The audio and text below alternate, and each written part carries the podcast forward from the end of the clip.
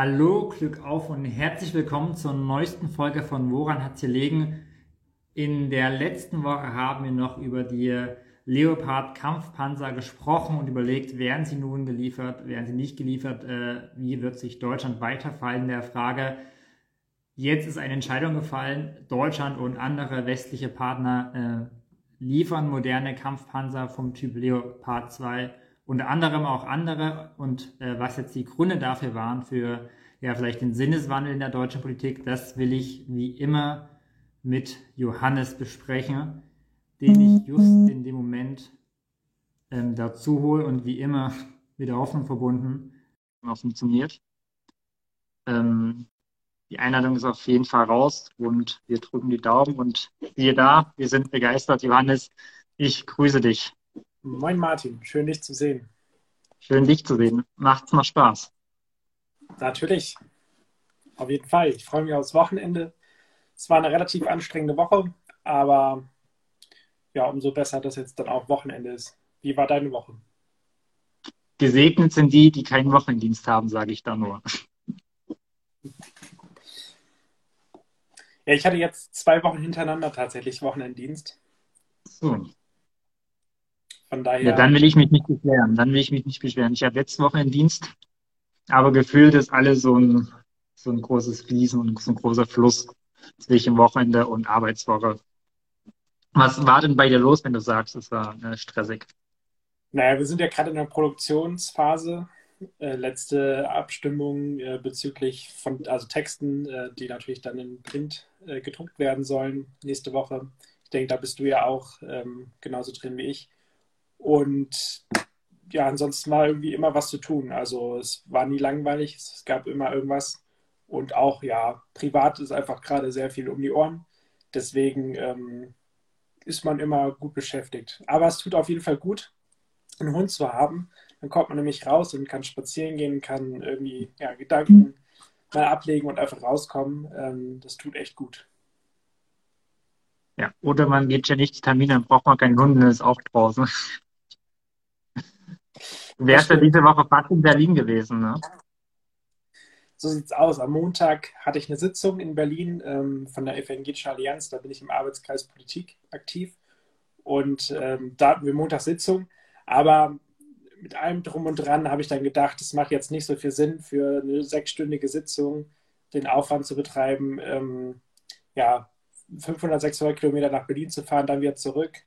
Ähm, der ganze Zeitaufwand mit allem drum und dran. Und dadurch, dass ich ja noch arbeiten muss, irgendwie auch, habe ich dann gesagt, ähm, ja, bin ich nur online dabei. Es war auch gut, habe alles mitbekommen, ähm, konnte mich beteiligen. Das war gut, aber natürlich, es wäre schön gewesen, nochmal in Berlin zu sein. Ich hätte mich auch gefreut, Johannes. Aber ich verstehe natürlich äh, deine Gründe dann doch äh, nur via Zoom oder so zugeschaltet zu sein. Aber im April und Mai bin ich ja in, in Berlin. Ja, da äh, wird hier groß Party gemacht. Kann man für Berlin Schwarm machen, steht in den Kommentaren, Johannes. Ja, das, das stimmt schon, aber ähm, kann man auch lassen. Also kann man machen, kann man lassen. kann man auch lassen, okay.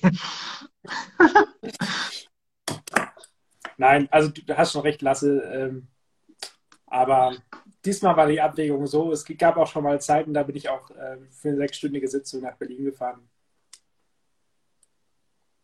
Ja, du, ja, und ich meine, ich bin ja auch da, Johannes. Ne? Das sind ja nicht nur die sechsstündigen Sitzungen, sondern auch meine Wenigkeit. Da hast du recht, da hast recht. Was war denn in deiner Woche so los? Ja, also natürlich äh, bin ich auch äh, Teil der Produktion, du hast ja gerade schon gesagt. Das heißt, Texte fertig machen, Interviews fertig machen, Freigaben holen und, und, und also dieses, dieses klassische, äh, was man halt so macht, das hast du schon beschrieben. Und ansonsten sind einfach ähm, viele Veranstaltungen abends. Irgendwie Empfänge. Ich habe äh, einen diese Woche äh, mitorganisiert äh, von den Young Professions in Berlin, also äh, junge Menschen der Wirtschaft, Politik, in den Medien, wie auch immer, die sich da so ein bisschen vernetzen. Und äh, heute ist ja der internationale Holocaust-Gedenktag. Äh, 27. Ähm, Januar die Befreiung des Konzentrationslagers Auschwitz, äh, Auschwitz und ähm, genau, weil aber jetzt Schabbat ist sozusagen, haben viele Gedenkveranstaltungen gestern Abend bereits stattgefunden und auf äh, einer solchen war ich gestern von der Initiative 27. Januar. Ähm, und äh, das war, es war eine bewegende, äh, es war eine gelungene Veranstaltung. Von schön ist ja immer schwierig, in dem Kontext zu reden, aber es war eine sehr gelungene Veranstaltung mit vielen äh, bekannten Gesichtern. Ähm, genau, da, da war ich gestern. Das war auch Highlight ist jetzt ein falscher Begriff, aber es, es war tatsächlich äh, dem Anlass entsprechend wirklich äh, gelungen. Ja. Wer war denn alles so da und was wurde so gesagt oder was, was war für dich das Eindrücklichste? Ja, ich glaube, das Eindrücklichste sind äh, nach wie vor immer Zeitzeugen, die zu Recht in den Raum bekommen, bei solchen Veranstaltungen dann auch äh, aus ihren Erfahrungen, aus ihrem Leben zu berichten. Ähm, da, also man hat schon viele gehört und trotzdem ist es jedes Mal wieder extrem eindrücklich und extrem bewegend und auch extrem notwendig, äh, dass solange Zeitzeugen noch leben, dass man die immer wieder zu Wort kommen lässt, dass man denen eine Bühne gibt, dass die ihre Botschaft, die sie haben, auch quasi an den Mann, an die Frau bringen können. Und ansonsten ist natürlich schon irgendwie auch eine politische Prominenz da. Es ist äh, äh Müller-Rosentritt da gewesen, FDP-Abgeordneter, der hier bei uns auch schon vor fast einem Jahr genau im Livestream war. Schöne Grüße übrigens, Johannes. ich habe ihn gestern äh, nach der Veranstaltung noch kurz abgefangen, mit ihm geredet. Ähm, hat sich positiv an unser Gespräch erinnert. Ähm, das war ja damals noch, glaube ich, vor Kriegsbeginn, wenn ich mich nicht täusche. Äh, und dann haben wir vor allem auch über China gesprochen, über Taiwan und aber auch schon damals noch die Spannung, eben noch kein Krieg zwischen Ukraine und Russland.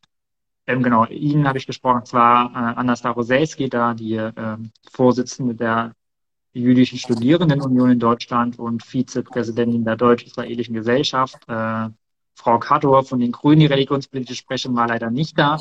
Die musste äh, kurzfristig absagen. Es war Frank Heinrich da, den du ja auch aus dem Arbeitskreis Politik kennst, der neue Vorsitzende der Evangelischen Allianz oder Co-Vorsitz, also eine Zweierspitze, der war da ähm, auch äh, mit einem Redebeitrag. Ja, es war jemand von der israelischen Botschaft da, äh, war eine deutsche Iranerin da, die auch einen Redebeitrag hatte.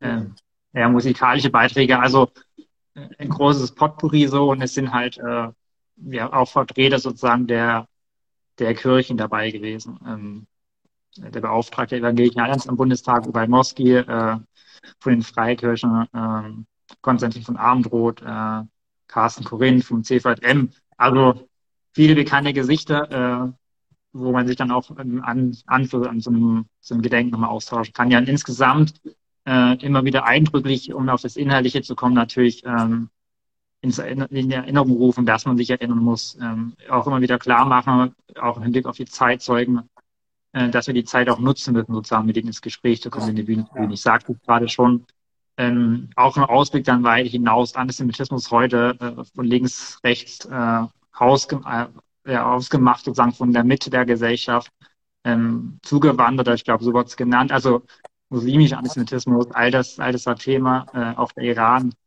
ähm, der ähm, auf der Agenda schien hat, den Staat Israel zu zerstören, auszulöschen. Also war kunterbunt von der Vielfalt der Themen, ähm, aber alles natürlich äh, eindrücklich und im, im Lichte des Holocaust sozusagen der Erinnerung daran.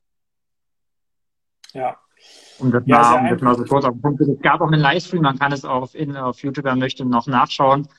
Ähm, ja, es ist immer wieder eindrücklich und äh, es klingt manchmal abgetroschen, aber es ist notwendig, das immer wieder zu sagen, zu betonen. Und, und wichtig finde ich auch persönlich, dass es eben nicht nur bei dem Gedenk bleibt, das ist absolut notwendig, aber dass äh, auch Konsequenzen quasi im Hier und Jetzt gezogen werden im Kampf gegen Antisemitismus und dass das dann eben keine leeren Phrasen sind, sondern dass das tatsächlich äh, Veränderung bewirkt, dass es vor allem dafür sorgt, der Kampf gegen Antisemitismus, dass Juden, Jüdinnen in Deutschland auch sicher sein können und keine Angst haben müssen. Ja, wir haben sämtliche jüdische Einrichtungen, die es in Deutschland gibt, werden äh, polizeilich quasi bewacht, ähm, weil Anschlagsgefahr, weil Unsicherheiten sind. Ähm, und das sind die realen Probleme so. Und dass es eben von diesen Phrasen tatsächlich äh, zu einer Veränderung kommt, das muss, glaube ich, das Ziel sein. Ja, ich habe heute auch auf Instagram ähm, ich glaube, fast jeder Politiker hat das heute gemacht, das Schild hochgehalten, We Remember und so, ähm, oder nie wieder. das ist alles richtig und wichtig und super gut, dass es heute gemacht wird, keine Frage. Aber ich, ich, wünschte mir ein bisschen, dass, dass all die Tage, die zwischen dem Tag heute und dem nächsten 27. Januar liegt, genauso gehandhabt wird, dass man genauso mit, der, mit dem Elan, das man heute irgendwie sieht in der ganzen Welt, dass man Tag für Tag sich dem Problem stellt, Tag für Tag ähm, Antisemitismus bekämpft, Tag für Tag ja auch da irgendwie versucht zu handeln und äh, was zu machen und nicht nur heute. Ähm, das ist mir immer ganz wichtig bei so Tagen. Ich finde die Tage extremst wichtig und gut, auch daran zu gedenken, daran zu erinnern. Ähm, aber die Zeit dazwischen, das ist die entscheidende Zeit, finde ich. Und das, ähm, ja, wirst du ja, denke ich, nicht anders sehen. Von daher ist es so, das ist immer so meine Hoffnung, dass da ein bisschen was von dem, was heute gesagt wurde im, im Bundestag, überall bei ganzen Veranstaltungen, auch gestern schon, dass das alles nachwirkt und ähm, immer wieder jeden Tag aufs Neue irgendwie ähm, ja, hervorgebracht wird. Ja, genau, genau das ist der Punkt so. Und dazu ist äh, jeder und ist jeder aufgefordert, in seinem Umfeld äh, da was zu bewegen und dafür einzutreten. Und trotzdem, du hast die äh, Politik angesprochen ähm, und die ganzen Postings, ist es insbesondere auch Aufgabe der Politik, äh, Sachen in die Wege zu leiten, äh, um quasi Antisemitismus zu bekämpfen. Aber das mit, mit einem praktischen Beispiel zu machen, äh, ich habe es gerade schon mal gesagt, der Iran ist der einzige Staat der Welt, der quasi in seiner Staatsagenda stehen hat, den äh, Staat Israel auszulöschen. Ähm, ja, äh, was das bedeutet, braucht man, glaube ich, gar nicht ausführen. Ähm, und Deutschland ist der wichtigste westliche Handelspartner äh, des Iran. Trotz Sanktionen äh, ist das ein sehr großes Handelsvolumen, äh, jedenfalls für den Iran. Und äh, also klar, Russland ist nochmal eine andere Beziehung, aber deswegen sage ich äh, westliche Staaten und Demokratien. Ähm, und da muss die deutsche Politik, finde ich, wenn man eben genau diese, diese Postings, diese Schilder, die man dann immer trägt, wenn man die mit Leben filmen möchte, dann heißt es eben auch, da eben durchzugreifen und noch mehr durchzugreifen, ähm, um das mal praktisch zu machen. Und da ist äh, natürlich äh, Politik aufgefordert im außenpolitischen Bereich, aber in dem politischen Bereich gibt es natürlich genauso Beispiele, die man da nennen kann ähm, um eben, wie du sagtest, diese, ja, diese Symbolik, die es ist, die wichtig und notwendig ist, das zu zeigen und auch sichtbar zu machen. Ja, Bilder transportieren viel. Aber wenn es nur da bleibt und dann nicht weitergeht, äh, ist halt auch keinem geholfen, mit keinem meine ich insbesondere Juden und Jüdinnen. Ja, absolut.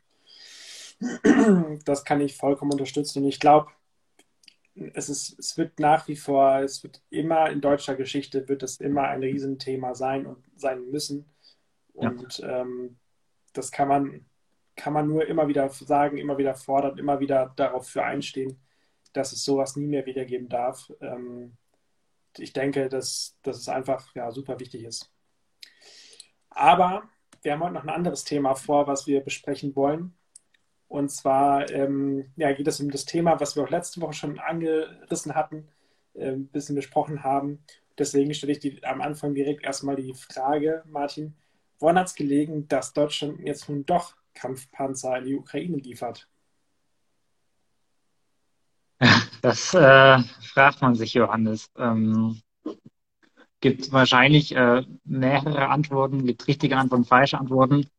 Ich glaube, wenn man jetzt äh, einer Erklärungslogik der SPD folgt, äh, dann hat äh, Scholz natürlich äh, nur gezögert oder ist äh, nur noch äh, hinausgezögert, weil er die Amerikaner mit ins Boot wollte und sie hat er jetzt äh, überzeugen können, äh, whatever, so dass äh, die ihn mit im Boot holen. Also das war immer die Bedingung, man will als kein Alleingänge machen, sondern die Amerikaner dabei haben. Die haben jetzt ja auch zugesagt, dann ihre Panzer zu liefern. Das ist, glaube ich, so eine, ähm, ja, eine Erklärung ähm, der SPD, vor allem aus dem Kanzleramt ein Stück weit. Äh, ich hatte es vorhin in der Ankündigung schon gesagt, dass wir genau jetzt diese Frage auch irgendwie aufgreifen wollen und dass es da wahrscheinlich äh, verschiedene äh, Lösungsansätze und Antworten gibt und vielleicht gar nicht die eine richtige gibt es sowieso sehr selten. Ähm, genau, mich hat es persönlich aber schon ein Stück weit überrascht, dass es dann doch so schnell ging. Wir hatten ja letzte Woche darüber geredet und da sah es nicht so rosig aus. Da war ja das Treffen Rammstein. Da hat man das Gefühl gehabt, äh, Pistorius ist so ein bisschen aufgelaufen, weil er im Vorfeld gesagt hatte, äh, da wird wahrscheinlich was zu verkünden geben, dann ist halt eben doch nicht passiert. Ähm, ja, was sind denn für dich oder was ist denn für dich so, äh, vielleicht weg von der SPD-Erklärung oder von dem SPD-Sprech, äh, möglicher Grund, weswegen äh, das jetzt so entschieden wurde? Ja, also ich glaube natürlich zum einen, ähm, ich, ich glaube, daran ist, wird auf jeden Fall was dran sein, dass äh, Amerika jetzt mitzieht. Äh, das hat ja Scholz immer wieder gesagt, dass er nur zusammen das machen möchte. Und diese gemeinsame Aktion ist jetzt ja auch gelungen. Ähm, mit Amerika ganz klar, aber auch mit anderen europäischen Staaten, mit, mit Frankreich, mit äh, Polen. Polen will über 40 Kampfpanzer liefern. Das ist auch sehr beachtlich für, für Polen, finde ich. Äh, Spanien, Finnland und noch viele Länder mehr wollen jetzt auch liefern. Und dass es so eine, so eine ja, gemeinsame Aktion gibt. Ich glaube, das ist ein Grund. ein weiterer wobei, Grund. Wobei, wenn ich da ganz kurz reingrätschen darf, wobei die ja vorher schon gesagt haben, dass es machen wollen. Also auf die wurde ja nicht gewartet, sondern es wurde eigentlich nur auf Scholz gewartet in Deutschland. Das stimmt, da hast recht. Aber das ist jetzt, also ich glaube, er hat auf diese gemeinsame Aktion nochmal gewartet, weil, wie gesagt, andere Staaten haben jetzt auch ja. diese Woche das dann verkündet. Ähm, ein anderer Punkt, den ich so, so ein bisschen sehe, ist, dass der internationale Druck einfach zu groß geworden ist. Also Deutschland war ja, es gab in unzähligen Zeitungen, selbst in New York Times, in äh, Neue Zürcher Zeitung gab es immer wieder auch Artikel, die gezeigt haben oder gesagt haben, Scholz ist im Grunde jetzt der Buhmann, Scholz ist der, der, der, der, der nur immer warten muss, äh, nur warten kann und nicht liefert. Und ähm, ich glaube, da hat Scholz dann gemerkt, okay, der Druck ist groß und jetzt muss Deutschland auch was machen. Und das ist mhm. vielleicht auch ein Teil der Erklärung, wieso es dann doch relativ schnell ging. Ähm, ich habe tatsächlich aber auch gedacht, dass es dann jetzt die Woche irgendwann soweit sein könnte, ähm, weil das Treffen von Rammstein, das, ich glaube, das ist so ein, das war so ein, so ein Moment, wo man vielleicht da schon wirklich in Abstimmung war. Ähm, wie gesagt, wir wissen es nicht, das ist eine Spekulation. Aber ich ich glaube mhm. schon, dass der internationale Druck, internationale Druck und dann natürlich auch äh, das, was wir eben gesagt haben, diese Abstimmung zentrale Gründe sind. Ähm, aber letztendlich ist es natürlich äh, eine Sache von Scholz und des Bundeskanzleramts und da kann man jetzt natürlich auch nicht ähm, genau die Gründe wissen, genau wissen, wieso genau jetzt diese Woche. Ähm, aber der Druck wird sicherlich ein entscheidender Punkt gewesen sein. Ja, und ich glaube auch, ähm, dass es fast eher ähm, und jetzt, dass die Amerikaner liefern, was ja für Scholz eine Bedingung war, dass das gar keine militärische Logik dahinter ist oder sondern vielmehr eine politische Logik. Ähm, also lass mich das erklären so, ne? Äh, weil es wurde immer gesagt, die Abrams-Panzer der Amerikaner machen keinen Sinn, weil sie sind schwerer als die Leopard aus Deutschland oder von den anderen NATO-Partnern in Europa. Ähm, sie sind anders betrieben mit mit Gasturbinen, das ist äh, ganz andere Brennstoff brauchst dann quasi, ähm, um die vorzubewegen. Ähm, die Technik ist eine andere, nochmal komplizierter. Du brauchst mal eine andere Infrastruktur, um quasi dann auch ähm, A, die erstmal dahin zu bekommen und B, dann auch was Instandhaltung betrifft. Ist ja alles nichts in Europa, sondern alles in den USA. Also äh, das war immer ein Argument auch der Amerikaner und für Militärexperten, dass, dass es gar keinen Sinn macht, und dass der Aufwand viel zu groß sei, diese Panzer quasi für die Ukrainer gängig zu machen. Jetzt liefern wir ja doch und ich glaube, das, deswegen sage ich quasi eher eine politische Logik dahinter, weil das Argument ist ja nicht vom Tisch. Die Argumente, weswegen die Panzer eigentlich nicht optimal sind, sind ja nach wie vor da. Ähm, aber ich glaube, dass das, was du so ein Stück weit auch gesagt hast, gerade so, ähm, das ist ein Zeichen der Amerikaner zu sagen. Also in Klammern, ja. vielleicht macht Militär gar keinen Sinn, aber wir zeigen Bündnisstärke. Wir halten zusammen, alle NATO-Partner liefern, wir liefern halt die Panzer, ihr in Europa liefert halt Leopard oder äh, die Polen haben ja noch auch andere Panzer, äh, älter als von dem anderen, ne? und die Franzosen liefern ihre und die Briten haben auch schon angekündigt, dass man als NATO sagt, hey, alle machen mit, in Klammern, auch wenn die amerikanischen Panzer vielleicht äh, militär der taktisch gesehen oder technisch gesehen gar nicht so Sinn ergeben, weil die, äh, wie gesagt, Argumente sind nicht ausgeräumt. Ich hatte jetzt äh, von meinen Freunden, den ehemaligen Generälen bei der Welt, die ich ja häufig zitiere, äh, da nochmal ein Video gesehen von vor einer Woche, glaube ich. Und da hat auch einer äh, drei, vier Minuten argumentiert, weswegen es Blödsinn ist. Also meine Worte jetzt nicht seine, äh, dass die Amerikaner diese Panzer liefern, weil es militärisch keinen Sinn ergibt, sondern eher halt Schwierigkeiten bereitet die Ukraine, weil man dann Ressourcen an Sachen bindet, die am Ende gar keinen großen Nutzen mehr haben. Und das war ja auch, wie gesagt, die amerikanische Kombination. Ähm, deswegen, um einen Punkt zu machen, äh, glaube ich, folgt es tatsächlich eher einer politischen äh, Taktik oder Logik, wenn man möchte, und weniger eine militärische. Ja, es wird jetzt ja auch immer wieder viel diskutiert, ob dass man jetzt Kampfpanzer liefert, ob das eine Art Eintrittserklärung in den Krieg ist ähm, und ob das eine Kriegserklärung, wie gesagt, ist. Ähm, wie, wie, siehst du das Ganze und äh, ja, bist du da auch eher ängstlich unterwegs oder denkst du, da müsste Deutschland noch schon sehr, sehr viel mehr machen, um wirklich den Krieg äh, der, ja. den Russen zu erklären. Ja, das ist eine gute Frage. Also wenn ich jetzt äh, den Worten von Annalena Baerbock Glauben schenke, äh, dann befinden wir uns im Krieg mit Russland. Das hat sie ja irgendwie auf Englisch, äh, dummerweise hätte ich das gesagt, äh, formuliert war ihre Aufgabe als Chefdiplomatin, ist es ja wirklich äh, auf jedes einzelne Wort zu achten. Da war das, glaube ich, relativ unbedacht, so eine Aussage. Ähm, aus russischer Sicht, äh, die drohen natürlich immer, aber sind wir schon lange irgendwo Kriegsteilnehmer. Das ist äh, nicht erst jetzt seit, äh, seit wir beschlossen haben, diese Kampfpanzer zu liefern, sondern es war auch ein Vorwärts schon mit anderen Waffensystemen, das gesagt wurde, wenn ihr das macht, dann ist aber eine Grenze überschritten. Wenn ihr das macht, ist eine Grenze. Und jetzt ist hier eine Grenze überschritten. Jetzt fordern die Ersten schon, dass äh, auch Kampfflugzeuge geschickt werden. Da sagen die Russen, auch dann ist eine Grenze überschritten. Also ich glaube, das ist äh, russischer Sprech, äh. Ich glaube, das jetzt tatsächlich nicht dazu führt, dass, äh, dass Russland sagt, jetzt ist eine Grenze überschritten, jetzt greift ihr ähm, quasi auch in den Krieg aktiv ein. Und zum anderen ist es, wenn ich jetzt, äh, keine Ahnung, völkerrechtlich eine Definition anlege, dann äh, ist quasi nur Deutschland Kriegspartei, wenn wir auch äh, Soldaten stellen sozusagen oder wenn wir selbst Angriffe fliegen oder oder selbst quasi äh, russische Truppen äh, bekämpfen durch Soldaten, durch äh, Systeme, die deutsche sozusagen, deutsche Bundeswehrsoldaten steuern. Also von daher sehe ich da, also sehe ich, sehe ich da nicht, dass wir Kriegsteilnehmer sind, noch dass dadurch jetzt eine Eskalationsstufe erreicht ist, äh, in der Russland zurückschlägt. Oder siehst du das anders, Johannes?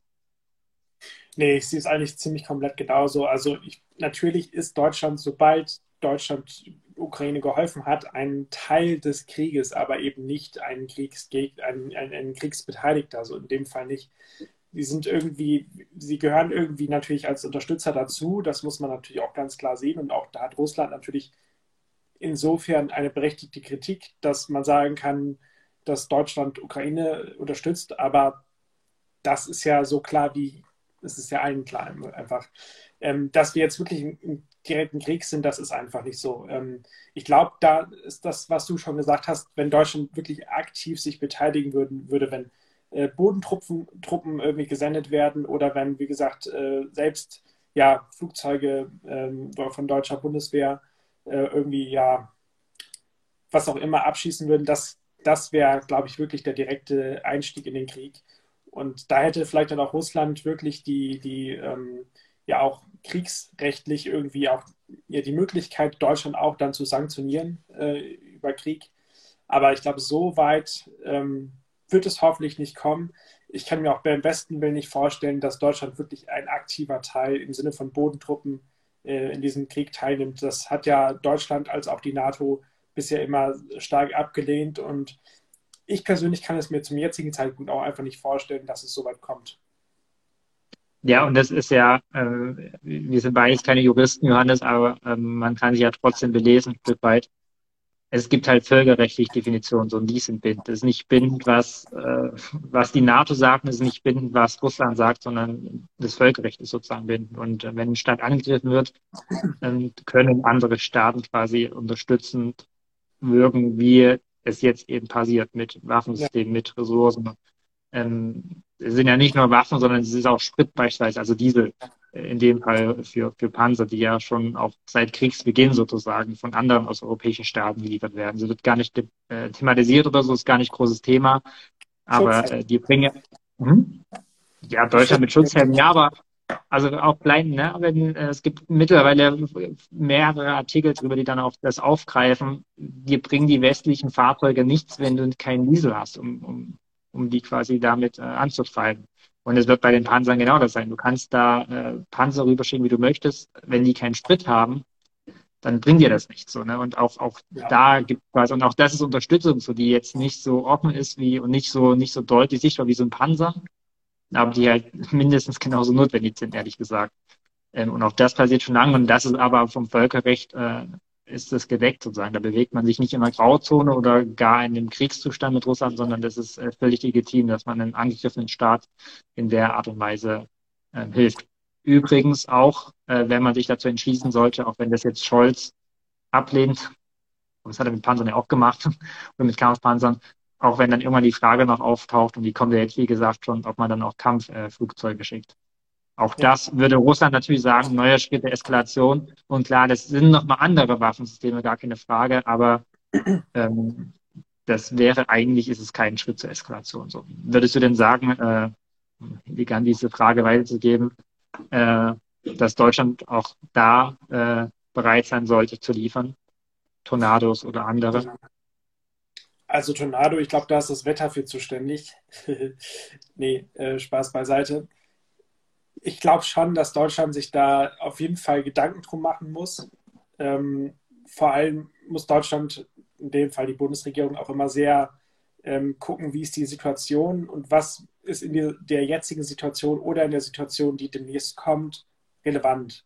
Und wenn das nun mal relevant ist, damit die Ukraine sich halten kann, ähm, dann ist das natürlich ein Gedanke, dem man nachgehen muss. Das, ich glaube, das wird auch im Kanzleramt auf jeden Fall getan, dass man darüber nachdenkt, ob man jetzt eine Entscheidung dafür trifft. Das ja, würde ich jetzt erstmal eher bezweifeln, weil Scholz da bisher sehr, sehr, sehr defensiv mit umgeht. Das haben wir ja auch jetzt erlebt, einfach mit den Panzern. Aber ich glaube, es ist auf jeden Fall eine Frage der Zeit, dass man sich damit beschäftigen muss. Ähm, die Frage ist nur, und da haben Kritiker generell recht, ähm, Kritiker, die jetzt auch die Panzerlieferungen kritisieren, ähm, wie lange soll das alles weitergehen? Wie lange soll quasi immer die nächste Stufe der ähm, Waffen, die einfach noch stärker sind, äh, gefahren werden? Wie lange soll das gut gehen? Ähm, und natürlich sagen ja, Befürworter, solange wie die Ukraine sich halt halten muss, solange wie dieser Krieg geht. Und daran ist halt Russland schuld und nicht die Ukraine.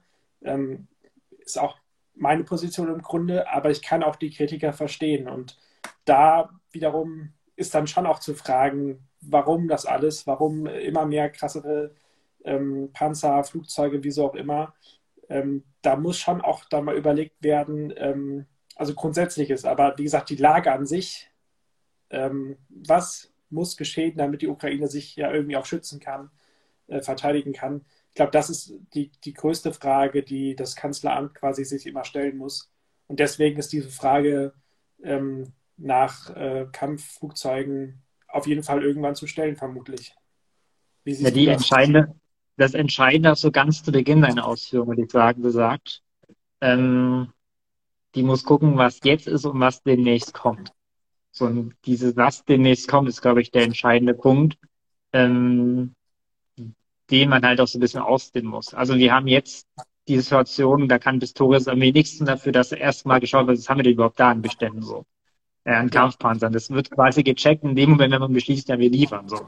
Aber dann musst du checken, äh, dann muss Sachen zusammengestellt werden. Ne? Also die ganze technische Aufbereitung sozusagen, bis man dann wirklich das Ding äh, in die Ukraine liefern kann und die Leute müssen ausgebildet werden. Das heißt, ich hab, äh, da hast du wahrscheinlich sicherlich mehr gelesen. Äh, ich glaube, April ist häufig genannt als als Datum oder so, wenn oder wann die Panzer dann wahrscheinlich auch einsatzbereit in der Ukraine sind mit ausgebildeten ukrainischen Soldaten. So, ne? Ja, das ist halt noch eine ganze Weile hin. Ja. Ja, also ja, mag jetzt eher später sein, aber es ist auf jeden Fall, die Entscheidung ist jetzt gefallen. Das heißt, nicht morgen haben wir dann die Panzer da und die sind einsatzbereit, sondern an der Front, sondern das dauert halt noch so. Ähm, und das Gleiche ist eben, wenn wir jetzt äh, darüber reden, was dann möglicherweise noch kommt, dann finde ich, sollte man sich jetzt schon mal Gedanken machen, äh, dass man darauf vorbereitet ist. Also abgesehen davon, das habe ich vergangene Woche auch gesagt, dass ich irgendwie sehr merkwürdig finde, dass man gar nicht im Klaren ist, was man als Bundeswehr genau an Beständen hat und wie der Zustand dieser Bestände ist. Und dann sollte man jetzt aus als, als Lehreffekt sozusagen, als Lehreffekt von dem, was man jetzt erlebt hat mit Panzern, vielleicht mal Gedanken machen, was haben wir denn an Kampfflugzeugen da? Also ja. wie viel was, was ist einsatzbereit, das brauchen wir auf jeden Fall für die Landesverteidigung und für die Bundesverteidigung, was wir nicht abgeben können. Was könnten wir abgeben? Was hat denn die Industrie noch in der Hinterhand? Also weißt du, diese Fragen, die sollten, das muss gar nicht öffentlich passieren. So, jetzt würde ich mir natürlich ja. wünschen, dass man das erfährt, aber das muss auf jeden Fall passieren. Also eigentlich muss man das jetzt schon wissen, weil man das irgendwie immer wissen sollte, aber man sollte jetzt Inventur machen. Ähm, meiner Meinung nach ob das offiziell kommuniziert oder nicht. Und falls dann diese Debatte groß wird, weil vielleicht auch der Kriegsverlauf so ist, dass man sagt, okay, jetzt würde es echt viel helfen sozusagen, dass man dann sagt, na klar, wir haben das und das können wir sofort ausbilden. Ähm, oder vielleicht kann man das sogar schon eher machen, dass man präventiv sagt, wir bilden Leute aus oder wie auch immer ähm, und gucken, dass alles da ist. Also das ist der Punkt, den du gesagt hast, den ich nochmal betonen wollte. Äh, was demnächst kommt, darüber sollte man sich jetzt schon Gedanken machen. Ähm, weil das, und das ist auch in der Frage sozusagen, äh, wann können wir über Frieden reden? Dann müssen wir mehr über Frieden reden. Ähm, um eben das Töten zu beenden. Das ist ja immer die Argumentation, die ja im Grunde natürlich richtig ist. Und, ne? Aber man, man könnte auch sagen, wir müssen schneller mehr gute Waffen liefern, damit schneller eine Entscheidung herbeigeführt wird pro, äh, pro Ukraine sozusagen. Und nicht immer so, so in, kleinen Schritten, ne? sondern sagen, da müssen wir da schneller sein, weil so können wir auch Einfluss nehmen, um, um möglicherweise schneller da äh, für ein Kriegsende zu, zu sorgen. Ja, ja, im, im, Chat wird geschrieben von einem Armutszeugnis, dass äh, man nicht wirklich über die Bestände Bescheid weiß. Das ist auch einfach so. Also natürlich, Boris Pistorius kann vermutlich jetzt am allerwenigsten noch dafür genau. in, in, der Bundeswehr. Der muss es dann jetzt ein bisschen öffentlich auch ausbaden. Ähm, aber ich habe die Hoffnung, dass er das jetzt zumindest gerade jetzt in der jetzigen Kriegssituation auch wirklich angeht. Ähm, natürlich wird auch alles nicht ihm gelingen, das ist auch ganz klar. Aber ich glaube jetzt, dass es aktiv darum geht, ähm, weil er ja auch sowieso einer ist, der auch eher pro Lieferung äh, anstatt kontra ist, ähm, hat mir, glaube ich, schon auch eine Möglichkeit, dass er das ja ganz geschickt vielleicht angehen kann. Ähm, jetzt wollte ich noch irgendwas sagen. Wie siehst du das denn generell, ähm, persönlich jetzt auch? Denkst du, ähm, es geht immer, immer weiter und es wird eine riesige Eskalation am Ende geben? Oder dass du, oder denkst du, dass es irgendwie auch ja dahin kommen kann, wenn man jetzt ganz viel macht, dass es dann halt schneller zu einem Frieden kommen kann. Ja, das ist, das ist die Frage aller Fragen, Johannes. Ähm, ja, die Frage der Eskalation ist. Also ich glaube nicht, dass, dass Russland mehr eskaliert, als es ohnehin schon macht. Also Russland beschießt zivile Ziele, äh, Infrastruktur, ähm, wird auch immer wieder von, äh, von wirklich brutalen Waffensystemen, die sich auch gegen Zivilbevölkerung richtet, äh, berichtet. So, ähm, da ist ein, äh, also natürlich ist noch mehr Eskalation von russischer Seite möglich, aber es ist jetzt nicht so, dass die vorsichtig sind und wirklich, also es ist schon Eskalation da so, ne? Mhm. Ähm, und wir sehen ja aktuell auch wetterungsbedingt, dass es quasi einen Stillstand an den Fronten mehr oder weniger gibt. Äh, äh, die Städte, von denen wir jetzt reden, äh, Soledar sind ja kleine Städte sozusagen, also eigentlich auch ziemlich unbedeutende Städte, die Russland erobert hat. Über, also es, de facto ist ein Stillstand an, an vielen Fronten so. Ähm, und gerade noch im Hinblick darauf ist quasi eine Argumentationsstruktur zu sagen, ja, wenn wir, müssen halt jetzt Waffensysteme liefern, die noch deutlich überlegen sind, einfach noch mehr Menge haben, sozusagen, was Munition betrifft oder auch die Waffensysteme, weil das hilft, äh, den Ukrainern. Da ist zum Beispiel eben Kampfpanzer. Und da helfen die Kampfpanzer, die jetzt sozusagen äh, auf den Weg kommen sollen. Äh, das sind, glaube ich, auch zu wenig, jedenfalls, wenn ich äh, die Meinung vieler Experten oder Expertinnen wiedergebe. Äh, Deutschland 14, die haben fünf, die haben sechs, so, das ist gut, aber ich glaube, es wird immer mindestens eine dreistellige Zahl genannt an Panzern oder Kampfpanzer, die notwendig sind, um wirklich einen Effekt zu erzielen. So. Ähm, besser als gar nichts, so, dann verstehe mich nicht falsch, aber ja, ja. wenn ich wirklich eine schnelle Veränderung zugunsten der Ukraine haben möchte, glaube ich zumindest, und ja, will nochmal betonen, ich bin kein Militär und will mir das auch nicht irgendwie auf die Fahne schreiben, aber das ist das, was ich lese, dann braucht halt wirklich eine signifikante Zahl an Kampfpanzern, du brauchst eine signifikante Zahl an anderen Artilleriesystemen, whatever. Ne? Ähm, und das ist, glaube ich, das, was der Westen tun kann, um dann auch äh, Richtung Frieden dadurch zu arbeiten. So, weil das ist das auch, was Ukraine ja sagt, und schlussendlich ist die Ukraine in der Position, auch ein Stück weit zu sagen, wann reden wir über Frieden, wann wollen wir über Frieden reden. Und das, was Stand jetzt von Seiten der Ukraine kommuniziert wird, ist halt, wir wollen alle Gebiete im Osten, einschließlich der Krim, was unser Gebiete sind, schon immer gewesen, äh, wollen wir wieder haben. So. Und vorher wird nicht geredet, so ungefähr. Und das müssen wir, finde ich, irgendwie akzeptieren. Das heißt nicht, dass wir uns keine Gedanken machen können. Ja? Stichwort Friedensethik und Friedensgebete und wie auch immer so.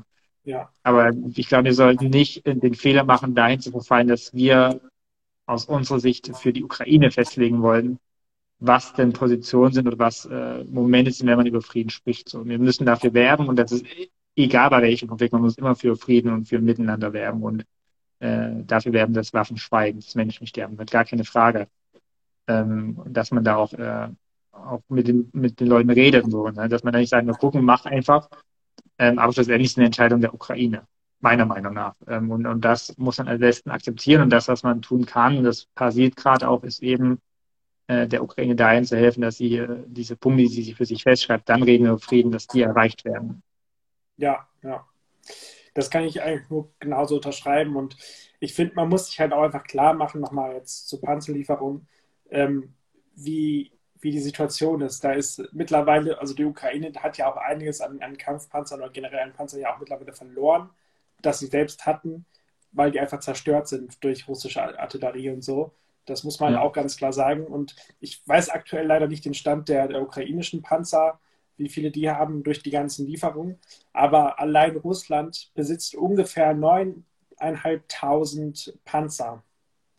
Ja. 9.500 Panzer. Natürlich werden die nicht alle in der Ukraine oder alles da in der Gegend sein. Es wird ja auch noch einige Panzer ähm, generell in Russland selbst sein. Aber natürlich ist das einfach eine enorme Zahl. Und allein deswegen, wenn man diese Zahl vor Augen hat, ist es ja schon fast logisch, dass man nicht mit 14 Panzern jetzt äh, da alles ändern kann. Da, da, muss mehr kommen, wenn man da langfristig ähm, ja auch irgendwie daran interessiert ist, dass man das auch hält oder noch, noch vor allem noch ausweitet, dass man ähm, ja gegen die Russen ankommt. Ähm, natürlich, auch die Russen haben viele Probleme, die können das teilweise ja auch gar nicht mehr versorgen. Die haben auch teilweise, äh, die Soldaten wollen auch langsam nicht, langsam nicht mehr. Ähm, das sind alles Sachen, die da reinspielen, aber trotzdem ist es eine Situation, in der, glaube ich, die Ukraine unterstützt werden muss. Und mir haben auch schon Leute geschrieben, ähm, ja, dass sie grundsätzlich gegen die Panzerlieferung sind, weil sie können nicht verstehen, äh, zum Beispiel, ähm, dass man einfach ja Krieg mit Krieg beantwortet, ähm, dass es in vielen Logiken nicht aufgeht. Ähm, ich kann das voll verstehen persönlich. Äh, grundsätzlich komme ich auch aus dieser Denkweise, aber ich glaube, es ist Zeit äh, zu verstehen, dass es eben nicht, dass man äh, bei so einer Haltung äh, dass die Ukraine dann einfach lang, nicht mehr lange besteht. Dann ist sie weg. Und dann sind die Menschen auch einfach weg. Wenn man das, ähm, wenn man sich das klar macht, dann hat das eigentlich die automatische Konsequenz, finde ich, dass man äh, Waffen liefert. Ähm, man muss sich halt immer im Bewusstsein machen, dass man dadurch auch Menschenleben zerstört. Das muss man immer ja. wissen. Man muss immer am Frieden interessiert sein. Man muss immer, du hast es schon erzählt, ähm, gucken, dass man die Dialogbereitschaft äh, von beiden Seiten irgendwie fördert, dass man irgendwie Kirchen, ähm, Friedensbotschafter, dass man das irgendwie gemeinsam in Aktionen macht. Ähm, es ist, bleibt einfach unendlich wichtig, auch dafür zu beten. Aber am Ende des Tages ja, wird auch ein Krieg einfach tatsächlich auch manchmal einfach auf dem Kriegsfeld äh, entschieden. Und das ist ähm, bittere, bittere Realität, glaube ich. Ja, du hast gerade die Dialogbereitschaft ange angesprochen. Du hast jetzt äh, kirchliche Player in dem Fall genannt. Äh, auch absolut richtig. Das Problem ist eben nur, das, das hast du nicht gesagt, so, ne? deswegen keine Kritik an der Aussage jetzt. Aber die Frage ist halt, und das hat uns, glaube ich, das letzte Jahr jetzt, äh, dass wir Krieger leben, fast ein Jahr gelernt, äh, dass äh, Putin eben nicht dialogbereit ist. Dass er eben nicht sagt, ja, das reicht mir jetzt so und von mir aus können wir jetzt verhandeln so, sondern es geht immer weiter. So ist äh, also ne, auch, also die, das Kriegsziel hat ist ja von Anbeginn klar genannt, nämlich äh, die Regierung in Kiew zu stürzen. So. So, und, und, und das heißt, das ist das, was Putin möchte, woran er festhält, äh, was das letzte Jahr, wie gesagt, gezeigt hat, dass es kein Moment heißt, ja, wir sind jetzt mit dem zufrieden. Was auch nicht, äh, wie gesagt, was die Ukraine auch ablehnen würde, gar keine Frage, so, ne? Und deswegen ist eben die Frage, wie begegnet man jemanden, der so kompromisslos sagt, äh, das ist mein Ziel und das werde ich verfolgen und auch davon überhaupt nicht mehr zurückrudern, vielleicht auch gar nicht mehr zurückrudern kann, ähm, muss man vielleicht auch, äh, auch bedenken als Punkt so, ne? Ähm, ohne an Macht innerhalb Russlands zu verlieren. Und dann ist eben die Frage, so was kann man machen so und ähm, die westlichen Systeme, das zeigt sich eben auch und ist auch eine Lehre aus den letzten Jahren, sind halt wirklich deutlichst, würde ich fast behaupten, äh, überlegen. Ähm, und deswegen ist es notwendig, glaube ich, äh, dass man mehr liefert, um den Unterschied noch größer zu machen, der rein von den Waffensystemen ja, eben deutlich krasser ist.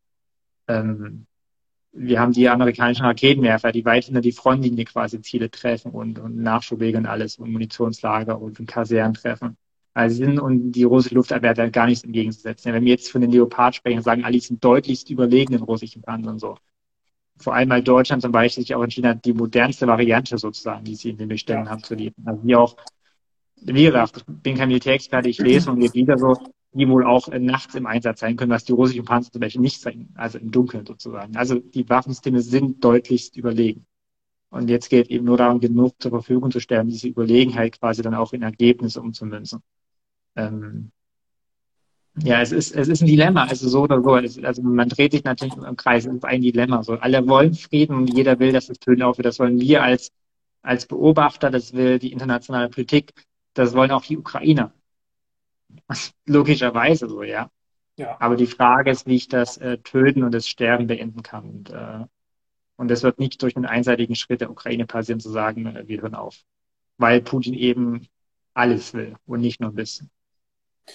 Ja, ich finde es immer wieder spannend. Wir erleben das ja auch in der Politik. Da wird äh, die, die Linken lehnen ja Waffenlieferungen komplett ab. Es gibt allein auch in der EKD, in der Evangelischen Kirche, ja, der Friedensbeauftragte zum Beispiel, der den persönlich auch Waffenlieferungen ab. Ähm, andere in der EKD, vor allem auch Kurschus, die, die EKD-Vorsitzende, die befürwortet grundsätzlich Waffenlieferungen.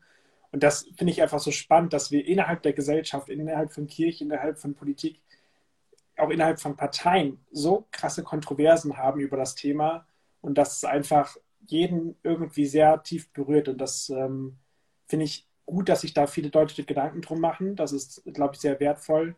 Ähm, und trotzdem zeigt es einfach, wie tief oder wie schwierig die Situation ist zwischen Frieden und Krieg und wie man am besten, am bestmögliche Frieden erreicht. Das ist, glaube ich, die große Frage, die ja keiner so wirklich beantworten kann.